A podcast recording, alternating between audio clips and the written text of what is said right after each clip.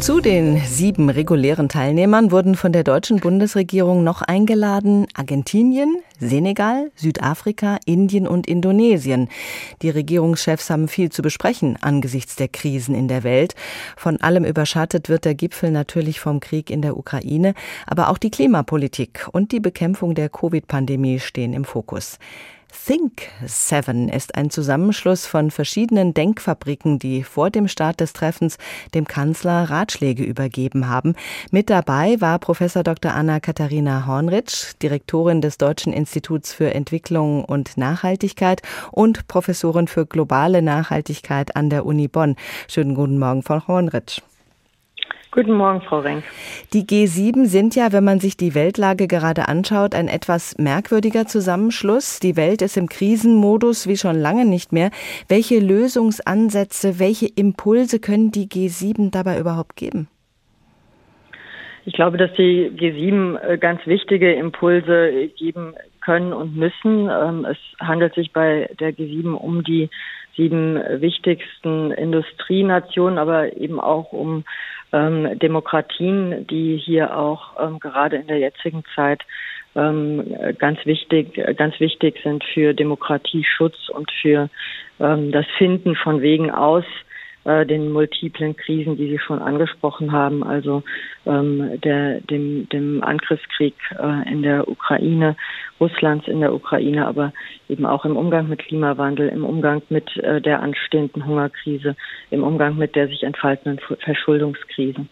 Russland als Lieferant fossiler Energie fällt zunehmend aus. Die Klimaschutzziele geraten dadurch irgendwie in den Hintergrund. Es geht vornehmlich darum, erstmal die Energielieferungen irgendwie sicherzustellen bzw. zu ersetzen. Was erwarten und was erhoffen Sie sich da von den G7 in Sachen Klimaschutzaktivitäten? Also zunächst einmal ähm, an, muss an dem 1,5 Grad Ziel festgehalten werden und ähm, auch an dem Beschluss, der letztes Jahr in Glasgow gefasst wurde, äh, staatliche Subventionen für fossile Energien ähm, äh, zu beenden. Das daran muss festgehalten werden, trotz auch der äh, der Krise in der Ukraine, des Kriegs in der Ukraine. Ähm, es gilt es gilt äh, die die erneuerbaren Energien auszubauen und rapide auszubauen. Ähm, es wurde in, in Glasgow in Schottland letztes Jahr auf der Klimakonferenz wurde ein Just Transition Energy Partnership ähm, äh, ähm, beschlossen mit Südafrika und dieses ähm, Just Energy Transition Partnership Agreement ist ein Instrument, was jetzt auch äh, ausgeweitet werden soll. Ähm, das heißt auch mit Indien, mit Indonesien, mit Argentinien beispielsweise angedacht wird. Und ähm, es geht darum, über die, den weiteren Ausbau der Kooperation im ähm, im Energiebereich mit diesen Ländern darauf hinzuwirken, dass ihre Energiesysteme ja dekarbonisiert werden, das heißt CO2-neutral sich ausgestalten. Das ist eine, ähm, ein Transformationsprozess, der ähm, sehr viel Unterstützung bedarf, der aber eben notwendig ist ähm, für, äh, für, für unser aller gemeinsames Klima. Und insofern ähm, gehen wir davon aus und, und, ähm, und hoffen sehr stark, verlangen von der G7, dass sie hieran festhält und dieses, dieses Instrument eben jetzt auch mit anderen Ländern neben, neben äh, Südafrika ausbaut. Mhm. Und da sind ja auch jetzt äh, einige andere Länder eingeladen worden zu diesem G7-Gipfel. Argentinien, Senegal, Südafrika, Indien und Indonesien. Was halten Sie von der Auswahl der Gastländer? Also zunächst einmal wurden ja mit Indonesien Indien ähm, Länder eingeladen, die ähm, entweder jetzt gerade im Jahr 2022 den, den G20-Vorsitz haben, das ist Indonesien, oder dann im kommenden Jahr diesen haben werden, Indien.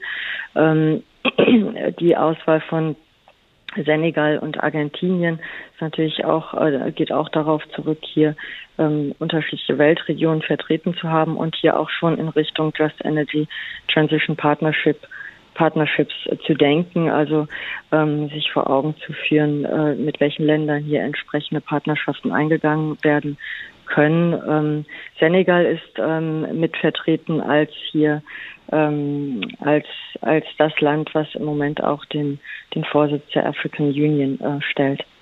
Durch den russischen Angriffskrieg scheinen die Staaten wieder stärker in Blöcke zu verfallen. Der Westen gegen den Osten, dazu noch das starke Asien mit China als Machtfaktor. Welche Zukunft hat die internationale Zusammenarbeit und welche Formate braucht es dafür?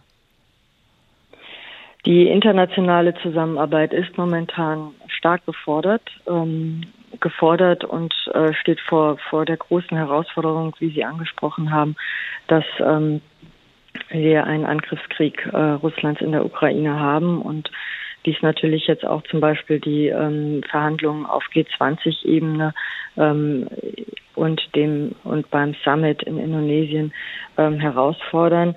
Äh, das unterstreicht nochmal die Bedeutung. Also Inter es unterstreicht, wie wichtig ähm, es ist, jetzt Wege zu finden, ähm, trotz dieser zunehmenden äh, Konfrontationsstellungen weltweit ähm, im Dialog äh, zu bleiben. Und hier ist der Versuch, sozusagen themenspezifisch vorzugehen und zu sagen, wir arbeiten in, im Themenbereich Klima mit einer Auswahl von Ländern zusammen und ähm, konzentrieren uns zum Beispiel im Umgang mit Hunger ähm, auf, auf Kooperationen auch nochmal in anderen, in anderen äh, Konstellationen, Länderkonstellationen.